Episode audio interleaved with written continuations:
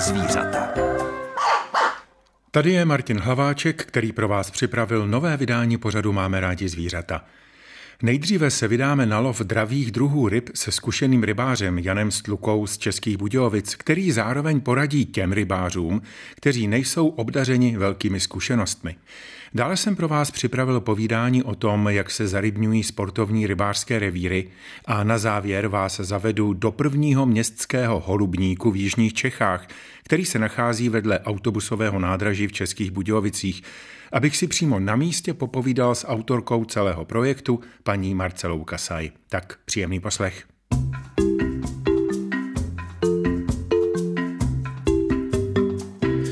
Jdeme na ryby, tak bych mohl nazvat následující povídání a i další podobného obsahu, které plánuje zařadit v mnou připravovaných pořadech Máme rádi zvířata.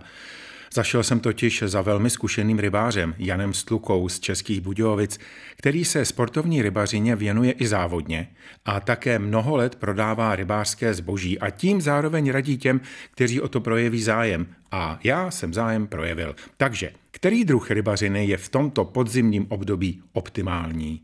V tomhle období první věc, co nás bude trošku trápit u té vody, je listí. To znamená prostě řeky se dokážou změnit v naprostý peklo, že se prostě nedá chytat.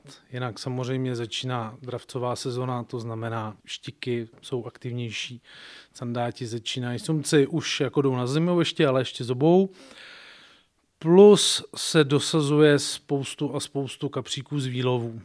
Takže spíš přizpůsobit to, to, co mě baví, za mě dravci, protože prostě teď je nejlepší čas, teď prostě už se stahujou z mělčin, prostě nemají, nemají tolik potravy a začínají se futrovat.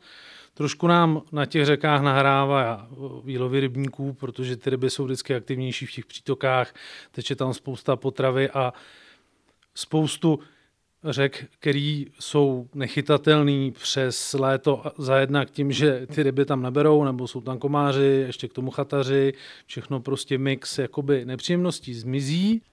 Čili bavíme se, pardon, o dravcích v tuto dravcí. chvíli. Dobře, zůstaneme u těch dravců. Zůstaneme u řeky. Dobře. Takže máme dravce, máme řeku a jenom dvě základní rozdělení. Buď budeme chtít chytat na přirozenou nástrahu, to znamená s rybičkou, a nebo prostě přívlač, kde já si myslím, že ta přívlač je lepší, protože prostě je to sportovnější, víc se projdeme, něco uděláme a něco malinko se naučíme prostě, ale kdo chce s rybičkou, proč ne? Teď asi je také důležité tu řeku trošku znát, nebo vědět, tady v tom období, kam se ti dravci stahují. Co vlastně zvolit, možná jakou e, nástrahu, na co dávat pozor a na co koukat na té řece? De facto, co hledat? Tak vždycky zajímavost a ty ryby vlastně potřebují pořád jedno a to samé. Potřebují kyslík, potřebují kryt a potřebují potravu. To znamená, když najdu jednu z těch věcí, ideálně všechny tři najednou, tak to mám vyřešený. Takže všechny přítoky, které jsou aktivní, to znamená tečou, jsou vždycky zajímavý, protože v nich je kyslík, jsou v nich rybičky. Jezy jsou zajímavý a čím víc to půjde do zimy, tak tím víc budou nadjezí zajímavý, jakože zimoviště. Je pravda, že úplně třeba řeknu listopad, prosinec, tak ty ryby fakt jsou kor na těch mělkých řekách doslova do písmene v tom nadjezí jako naskládaný. Prostě už jedou zimovat, už se prostě, že ho malše mělká třeba. Takže prostě ty díry, ty rigoly, prostě ty nadjezí tůně, pak ty ryby se tam stahují, už nejsou v těch, v těch mělčinkách, v těch proudech, v těch Prahách. Samozřejmě zajímavá je Nežárka, Lužnice. Vždycky je taky dobrý přečíst rybářský řád, že speciálně kolem toho veselí nad Lužnicí jsou úseky, kde už se nemůže vláčet právě z toho důvodu, že jsou to zimoviště.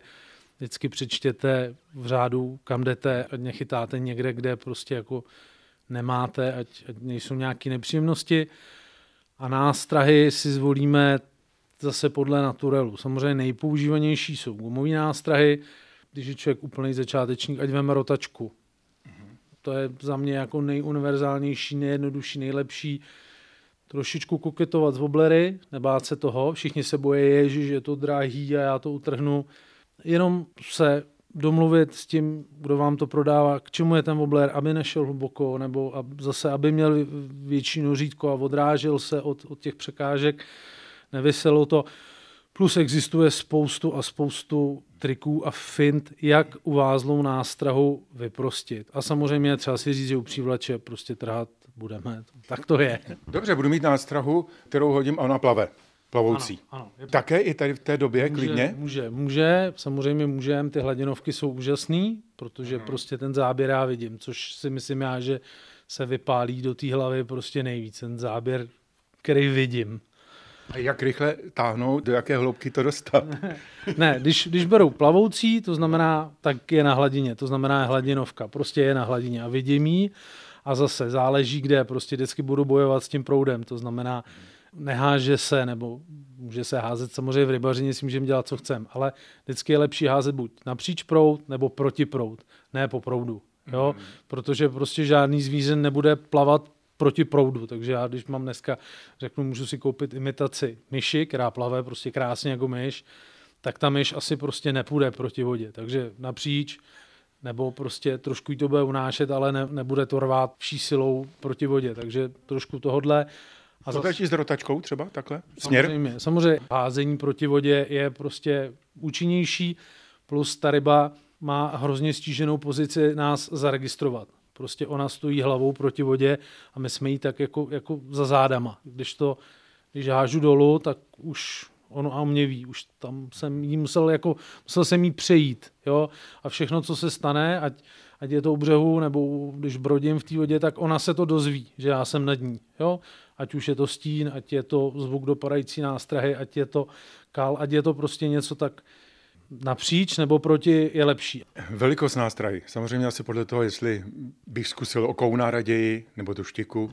Jasně, vždycky je třeba si říct, že univerzál je, řeknu, u rotačky klasický velikost 2-3, u woblerů je to 5-7-10 cm. Veme jí i velká ryba. Vždycky je to o nějaký filozofii. To znamená, chci chytit velkou rybu, musím počítat s tím, že půjdu 5x, 6x, 8x s velkou nástrahou, nic nechytím a pak chytím jednu velikou anebo si chci zachytat. A těch ryb kolem té zákonné míry, to znamená štiky kolem 60, sandáti kolem 45, toho je tu nejvíc a pak je tu samozřejmě naštěstí obrovská spousta ryb, který nemají dobrý maso, takže tam furt zůstávají, že jsou tu velký tloušti, třeba vltavé, strašně moc velkých tloušťů, je hodně bolenů, teď taky zase, když najdete, najdete vytažený boleny do přítoku, tak jich chytnete třeba 40, to jsou nádherné zážitky. Prostě, jsou bojovníci. No, neskuteční a hlavně nejsou jako podlí. Oni, oni do toho říznou a dají do toho všechnu sílu. Sandát hledá prostě, že ten se snaží první větev někam zajet, schovat se. Ta štika ta je agresivní, ještě vám to někdy řízne, že jo, když tam není lankou, když to ten bolen je takový jako, jako je férovej. Ten to natáhne, do toho prvního výpadu dá úplně všechno.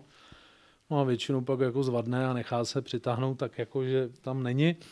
Vždycky přiměřeně tomu, co chci chytat a tomu, kam jdu.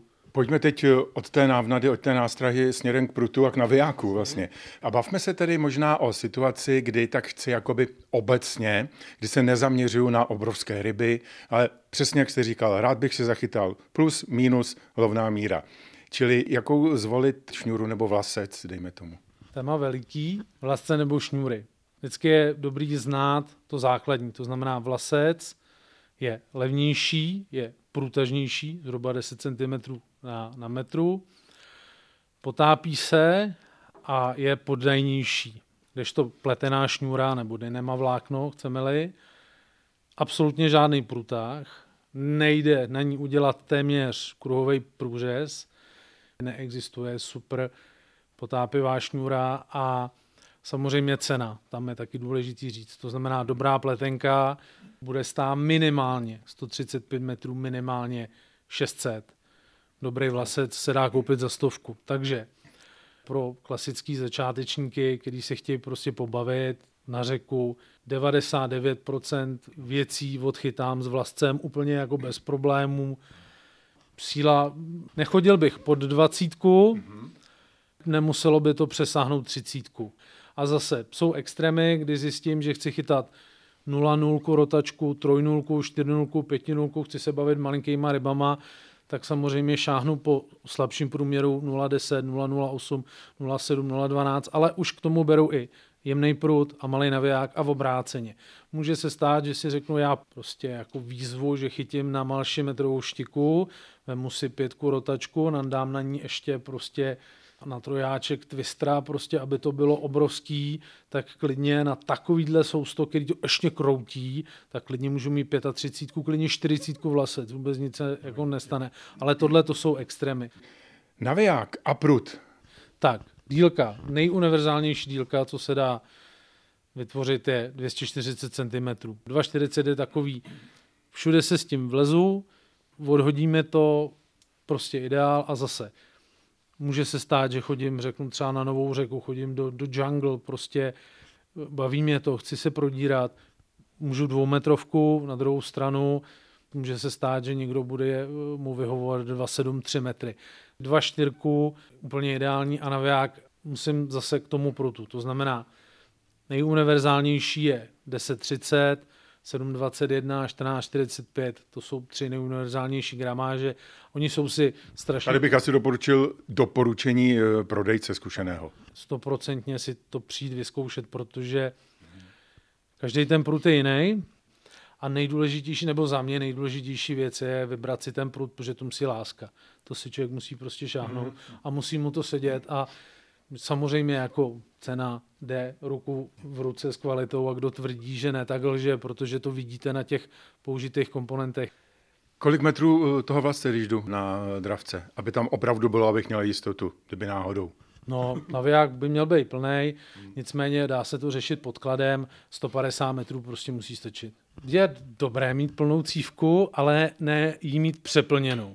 Radši ten naviják trošičku podtočit, než ho trošičku přetočit. To znamená, když je ten naviják přetočený o ten vlasec nebo o tu šňůru stejně přijdete, protože to prostě začne dělat smyčky a člověk to prostě buď to zamotá, že to utrhne, anebo to utrhne ze, ze vsteku.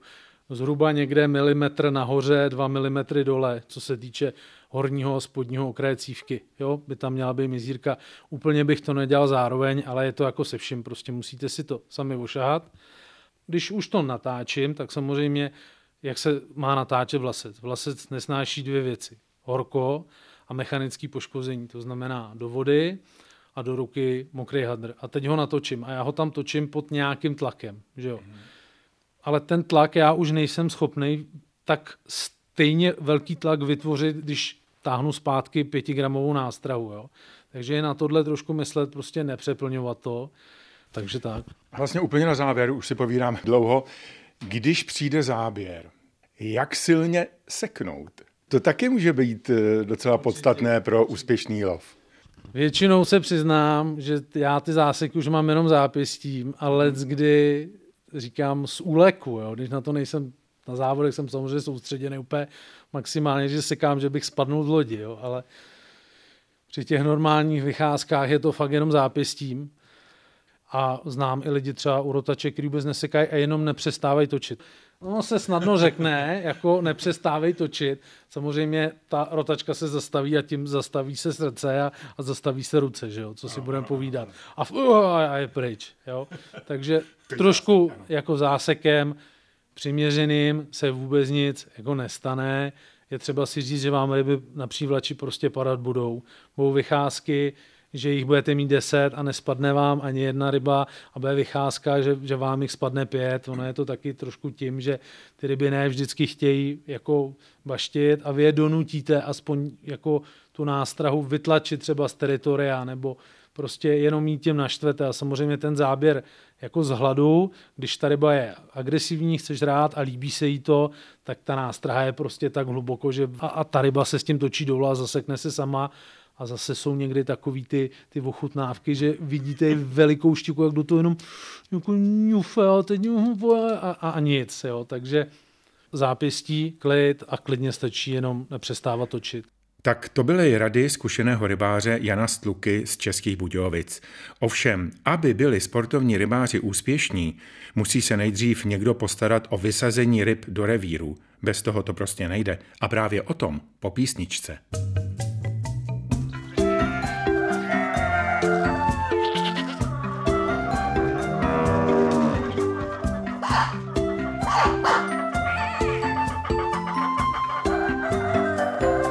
Tuto chvíli můžeme v podstatě mluvit o konci podzimních výlovů rybníků, i když vzhledem k teplému podzimu museli rybáři občas výlov odložit kvůli teplotě vody a nebezpečí úhynu ryb.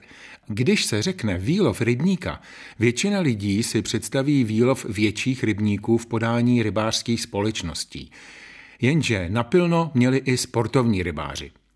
Většina místních organizací Českého i Moravského rybářského svazu totiž hospodaří rovněž na rybnících či potocích, ze kterých loví ryby pro zarybnění sportovních rybářských revírů. A věřte, že to není zas tak jednoduchá věc. Více nám řekne jednatel jeho Českého územního svazu Českého rybářského svazu Jiří Marek. Český rybářský svaz eh, je naštěstí schopen si část eh, vlastně násad do revíru odchovat sám. A jsme šťastní, že vlastně ty organizace už historicky mají své rybníky, mají sváchovná zařízení a nejsme závislí přímo na produkčních rybářích. Já bych rád eh, laické veřejnosti trochu pootevřel okénko, jak to vlastně s těma našima řekama a revírama tom našem českém státě vlastně funguje. Naše revíry, tak my je máme propůjčeny od státu. E, samozřejmě to už není jen tak, protože na ten e, každý revír je vypsan takzvaný dekret a na tom dekretu je předepsáno, jak tam má hospodařit. To znamená, součástí toho hospodaření je zarybňovací povinnost a to každoroční. Ta každoroční eh, zarybňovací povinnost je dneska, mohu říci, nemalá. A to je právě to, eh, co většina rybářů vůbec ani nechápe. Jo, mají eh, revíry od státu zadarmo a takovéhle věci. Já říkám, zadarmo není vůbec nic, protože když si to takhle vezmete, tak průměrný revír, který třeba tvoří Otava 2, tak ten čítá rozpočet na eh, vysazenou rybu necelý milion korun. Jo, a to je samozřejmě ryba, kterou musíme do toho revíru vysadit. A kdybychom to neudělali, tak nám hrozí samozřejmě pokuty a různé sankce.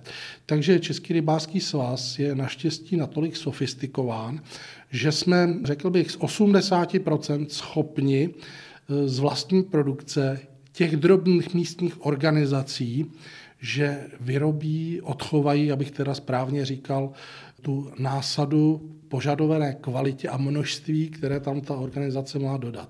Což se netýká ale pouze kapra, Možná bychom mohli říct, kolika druhů ryb asi tak? No, tady to chci říct, kapr v tomto okamžiku je pro nás takový až možná vedlejší, jo, protože kapra dneska seženete všude. Každý produkční velký podnik tak se zaměřuje na kapra. Kdežto my máme v zarybňovací eh, povinnosti v tom dekretu jelce tlouště, eh, máme tam pstruha obecného, lipana podhorního, parmu obecnou, podoustev, ostrodetku, cejna samozřejmě. Dravé ryby. Eh, dravé ryby obecně, candát, okoun, štika, na tu nesmím zapomenout, přiznám se, sumce teď trochu omezujeme, protože se nám jeví, že se nám dost vytírají a jejich v řekách eh, až příliš. No a co je právě důležitý, jako třeba mník jednovousí, toho vysazujeme a dá se říct, odchováváme i v našich místních organizacích ve speciálních rybníčcích, Jo, a když to říkáme někde, tak lidi jako koukají a říkají, to snad ani není možné, že takovýhle ryby se dají vlastně odchovávat. Ano, máme na to specializované místní organizace, a ty organizace chceme podporovat. E, vysazujeme právě pstruha obecného potočního.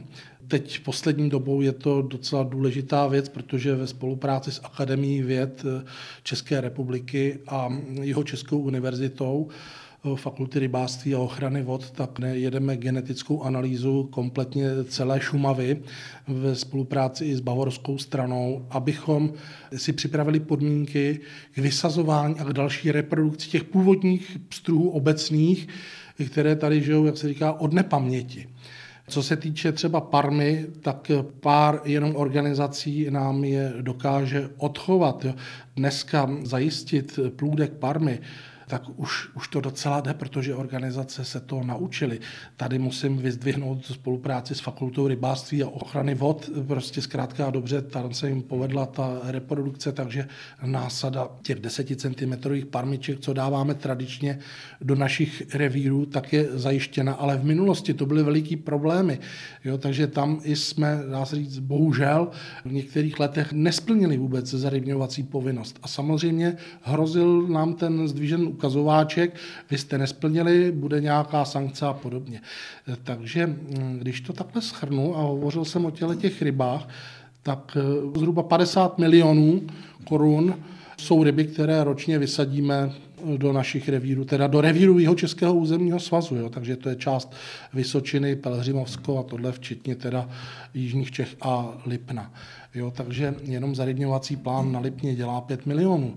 Jo, takže není to zase tak jednoduchý, že prostě laická veřejnost si říká, že e, rybáři akorát vybírají peníze a ryby žádné tam nejsou, tak není tomu tak. Jsme svým způsobem rozpočtová organizace a musíme sakra počítat, jaký ryby si můžeme dovolit a jaký ryby si nemůžeme dovolit. Ale to jsme vlastně, já bych tak trošku řekl, v druhé polovině tohoto procesu, protože někde i ty místní organizace Musí někde sehnat nejdřív plůdek, než se vytvoří násada, co se týká kapra.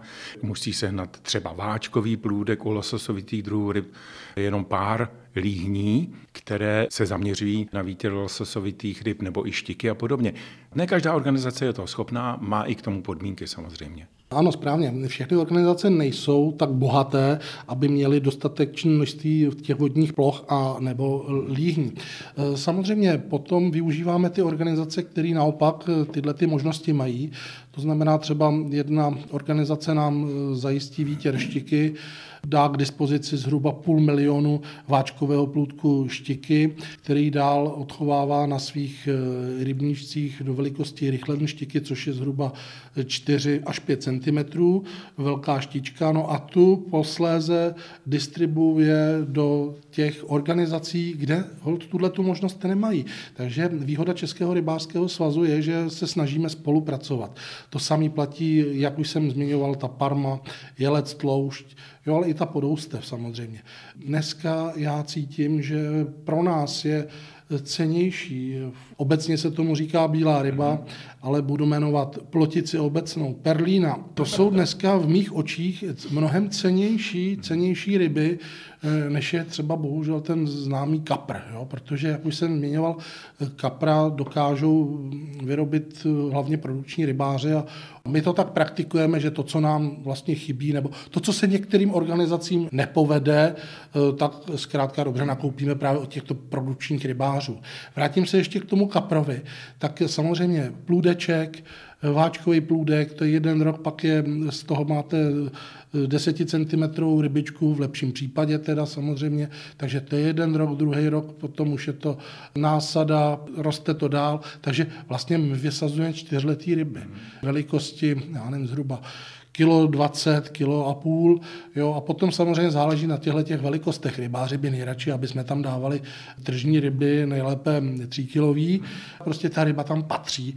Je to prostě biokoridor a tak ta ryba tam doroste. Ať tam, že co pak to musí, jak se říká, hned vychytat. A teď jsme u toho.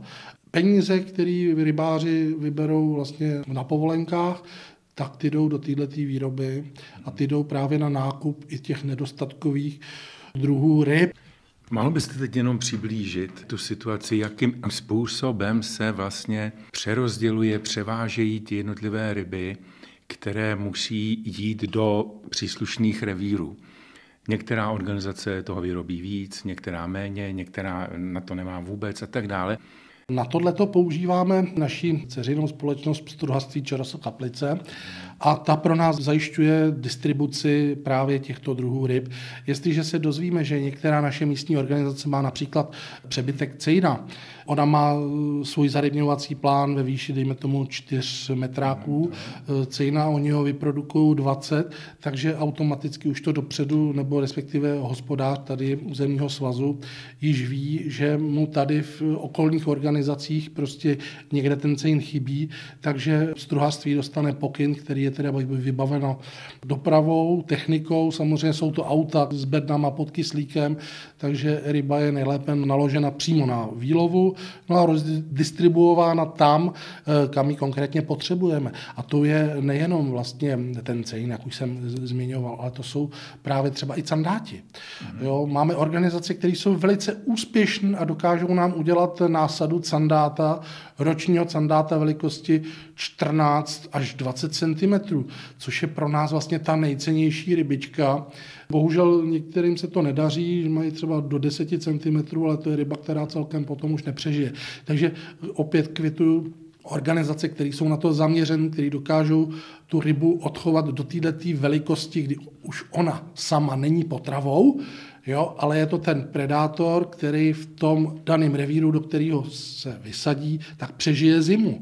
Jo, a pak už příští rok už může mít 20 cm, 30 cm podle množství potravy, která se tam nachází a podobně. Takže to je taková kooperace mezi našimi místníma organizacemi.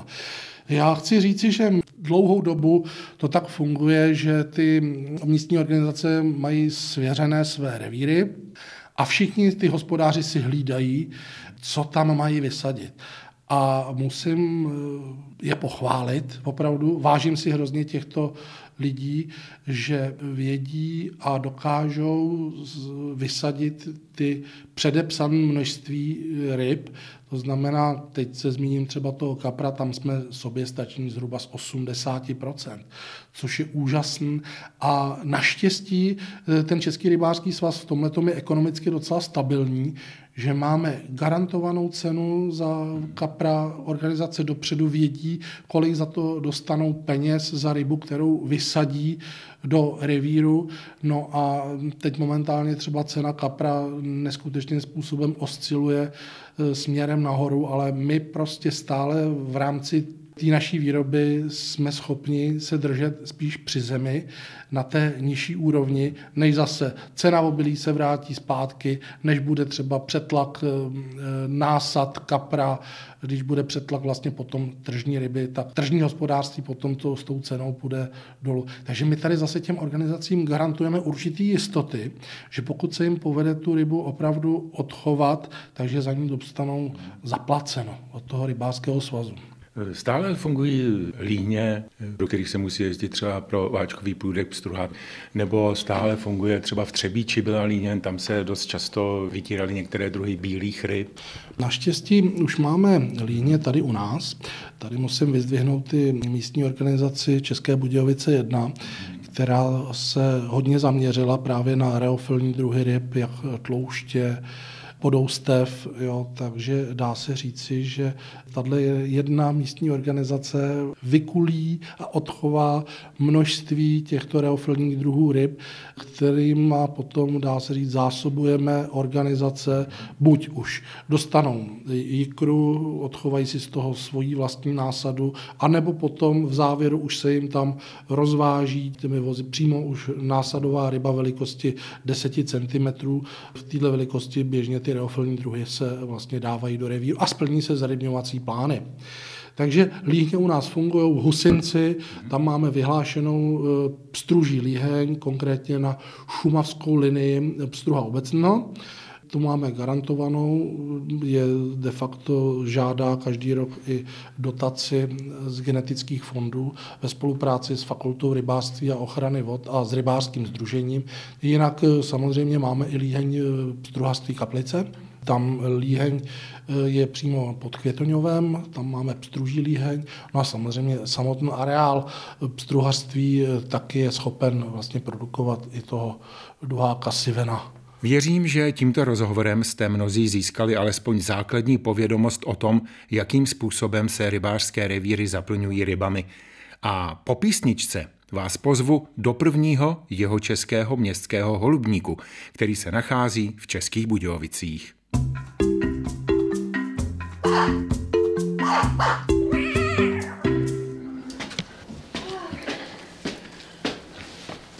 Takže my jsme teď trošku zadýchaní, dostoupali eh, do půdních prostor eh, jedné budovy bývalých kasáren hned vedle autobusového nádraží, kde byl zřízen takzvaný městský holubník. A já jsem tady s autorkou celého tohoto projektu, paní Marcelou Kasaj. Dobrý den.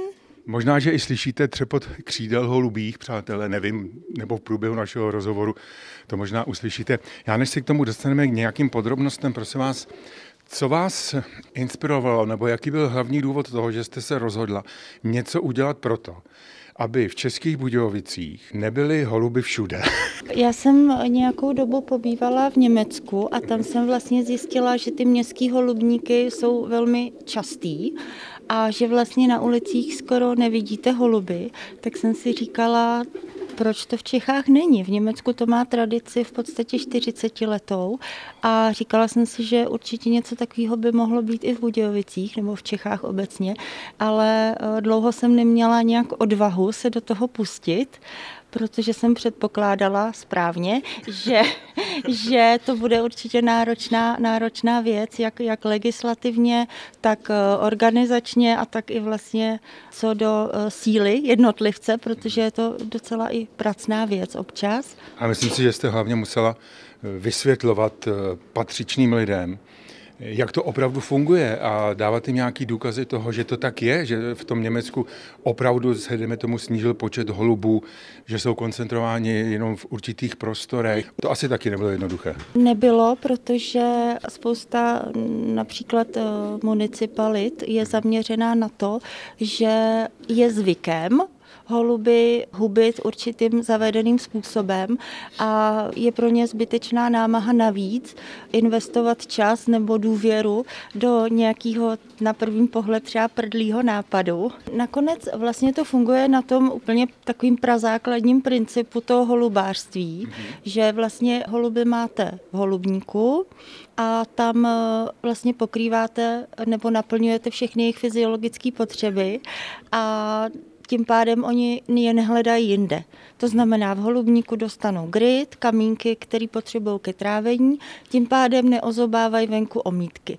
V holubníku mohou hnízdit, to znamená, že nehnízdí nikde na římsách, v okapech a podobně. E, dostanou tu zrní, to znamená, že nehledají potravu nikde na rampách obchodních center a podobně. A to hlavní, na co je holubník určen primárně, je to regulace holubí populace. To znamená, že v tom holubníku se jim vyměňují vejce za podkladky a dochází teda časem ke snížení populace. Nemají s tím problém, že jim ta vajíčka měníte? Nemají. Moji domácí holuby, na kterých jsem teda úplně všechno zkoušela, prostě když se jdou prolítnout, tak já jim to nepozorovaně vyměním a oni sedí dál těch 21 dní a potom prostě o vajíčka přestanou mít zájem. Takhle prostě funguje příroda. Ano, tak funguje i v přírodě. E, nejsou všechna vajíčka oplodněná, Nevylíhne se často nic. Jak eh, vlastně dlouho teď eh, tady ten holubník je? Ti holuby tady teď jsou, ale jsou zavřeni, zatím nemají eh, výlet ven proč ne a jak dlouho tady ještě budou a jak dlouho tady jsou. Takže uh, začneme tím, kdy vlastně provoz holubníku začal. Bylo to v pátek 13. října. Hezký den. Uh, ano, já jsem si říkala, že holuby mají pátek 13. každý den, že jsou to takový nešťastní tvorové v tom městě, tak jsem si říkala, ať tenhle mají šťastný, budou mít holubník. Jsou tu zavřeni proto, že byli odchyceni v jiném místě, takže tady musí být zavřeni proto, aby si to zvykli a začali to považovat za svoje svoje útočiště a potom vypuštění. A jak dlouho to asi bude trvat? Od té doby, co přijmu posledního, to bude asi měsíc. Ještě budete přijímat teda? Nebo jak dlouho budete čekat, než přijmete všechny? A kolik jich tady vlastně teď je, jestli je máte spočítané? Tak zatím je jich tu 129 a odchytávám je do odchytových klecí v okolí. Proto... Sama? Ano. Ne. Jo, jo, je to tak. Takže zatím, zatím jich mám teda 129, ta kapacita je na 200 holubů tady. Takže až jich chytnu těch 200, tak potom od té doby měsíc. Dobře, tak pojďme dál, protože nějaká starost samozřejmě od holuby tady musí být. Jak pravidelně sem chodíte, protože když jsou teďka zavření, tak samozřejmě potřebují vodu. Potřebují tedy to zrní, eh, o kterém jste mluvila. Co ještě potřebují? To je asi tak všechno. Ano, holuby jsou na péči nenároční, mm-hmm. pokud nedojde k nějaký chorobě. Takže vlastně chodím sem každý den, protože jednak teda vždycky jdu zkontrolovat do okolí ty odchytové klece, tam vezmu ty holuby, které se odchytly, přenesu je sem, tady jim aplikuju látky proti ektoparazitům. Když jsou to mladý holuby, tak je ještě naočkuju proti eh, nemoci mladých holubů, protože ta je, ta je velmi častá a bývá fatální, takže potřebují to očkování, pak je dám do eh, takový tý, tam je taková karanténní klec, Potom vlastně uklízím je to každý den, kontroluju teda pohledem ten stav. Například eh, včera jsem objevila holuba, který vlastně nemohl zobat, protože měl určitý abces v dutině ústní, takže taky bylo třeba to jakoby ošetřit. A pak teda eh, samozřejmě tu vodu a zrní doplnit. No a teď už jsme slyšeli, to všechno samozřejmě stojí váš čas. Teď tady jsou ale prostředky různé, právě veterinární, různé kontroly, zdrní a tak dále. Jak tohle to máte vyřešené finančně? Nakonec město pomohlo? Město vlastně je zřizovatelem no, tohle holubníku, výborný. takže přispívá mimo spolku Holuby ve městě a z těchto prostředků potom se hradí i ty různé veterinární zákroky a vlastně spousta těch, těch dalších věcí. Takže vypadá to, že tohle by mohlo fungovat? Vypadá to, že by to mohlo fungovat. Vzhledem k těm německým statistikám to není utopie, opravdu to funguje. Eh, statistiky mluví jasně, jak se říká. Bohužel nástup účinnosti téhle metody je trošku delší. Ta příroda chce čas, než, než utvoří páry, než začnou snášet, než se projeví ten výsledek na tom, než se projeví ten úbytek. Ale... Že kolik je vůbec v Českých Budějovicích holubů, že no, no, Ví se to nějak? Údajně slyšela jsem, že by to mělo být 10 tisíc a tady právě u nádraží je to asi 500. Když si vezmete, tak jsem odchytla v podstatě 200 holubů, ale na výsledku to vůbec není vidět. Tady je ta lokalita hrozně nepřehledná a hrozně členitá. Tady je potřeba teda velká výdrž, nejenom teda z vaší strany, ale samozřejmě i ze strany zřizovatele, aby si opravdu uvědomil, že to chvíli bude trvat. Já si myslím, že město je velmi, velmi pokrokový v tomhle hmm. smýšlení a opravdu mě podporují, nebo spolek můj hmm. podporují úplně neuvěřitelně. O to víc mám teda chuť jim dokázat, že ta metoda bude funkční, protože bych se ráda jakoby revanžovala za tu, za tu jejich střícnost. Jaký je váš odhad, že ten výsledek už by měl být vidět, ale jak říkáte, je to oblast, která je trošku nepřehledná, kdo to zase bude počítat, kolik těch golubů zbylo v okolí, vidíte? Bývá to rok až dva, hmm. než, se, než se objeví nějaký výsledek ale tady opravdu je to těžký, protože ten odchyt ani není možný uskutečnit u těch holubů, který se nachází eh, tam v Lanově, v Lanově mm-hmm. třídě, protože tam není kam instalovat ty odchytové klece, protože jsou tam eh, sedlové střechy. I kdyby se podařily odchytit, tak se už je všechny nedám. No a to mě inspiruje k další otázce. Máte v plánu další objekty, které by šly zřídit jako tenhle ten městský holubník? Tady v Českých Budějovicích, zatím se ptejme.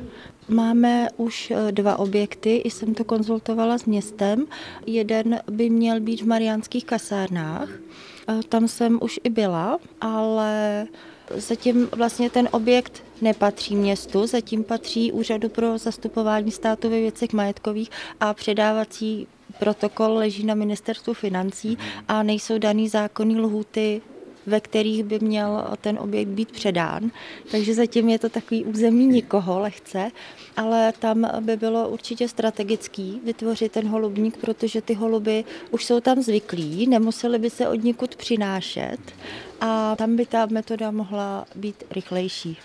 Uvažovala jste také o tom případně udělat nějakou výzvu, že by se třeba našel majitel, soukromý majitel nějakého velkého objektu, dejme tomu už staršího, protože je vidět, že asi to nemůže být zase úplně v novém objektu, kde jsou bytové jednotky, tam by asi mm, mnozí lidé nebyli úplně spokojeni. Přesto, kdyby se chtěl třeba nabídnout, nabídnout k tomu nějaké prostory, které zase asi nemusí být úplně velké, je to určitě v plánu, ale mm-hmm. teďka, jak toho mám poměrně dost, tak musím postupovat krok za krokem, abych se úplně nevyčerpala, ale je v plánu mnoho věcí, včetně toho, že eh, z trusu, který tady holuby vyprodukují, budeme vyrábět eh, hnojivo, které například může potom používat město na hnojení nějakých veřejných květnatých ploch a podobně. Nechme to ale jako výzva, že třeba někdo uslyší a řekne si, tak proč ne, nebo proč bych eventuálně i nepomohl. Můžou pomoct lidi, ne? Určitě můžou, pokud je někdo majitelem objektu, kde uh, mu holuby sužují život, tak uh, je možný udělat takovouhle věc, holubník, a nemusí ani ten objekt mít půdu, protože typy holubníků jsou různý. Mělo by to být určitě minimálně druhý patro, ale zase, když poukážu na to Německo, na spoustě střech různých obchodních center nebo i bytových komplexů jsou přistavený v souladu teda se statikou, třeba starý stavební buňky přetvořený na holubník a funguje to taky skvěle. Už jste byla třeba oslovená i jinými městy? Ano, byla jsem oslovena více městy a zatím asi nejdál došel Písek, kde už vlastně prošel tento můj nápad, doufám, že to řeknu správně, městskou radou. A teď vlastně by to mělo být tak, že se vyhledávají vhodné lokality. Samozřejmě holubníky už i existují na jiných místech, Praze a potom, eh, pokud nevím teda možná o všech, ale pak ještě Bílovec, což by mělo být blízko Ostravy. Tak držme palce autorce projektu Městského holubníku paní Marcele Kasaj, aby se projekt podařil a třeba za nějaký čas jsme se opět setkali a řekli si, kde vznikl holubník další. Ale pro tuto chvíli zavíráme scénář pořadu Máme rádi zvířata. Příjemný den přeje Martin Hlaváček. thank you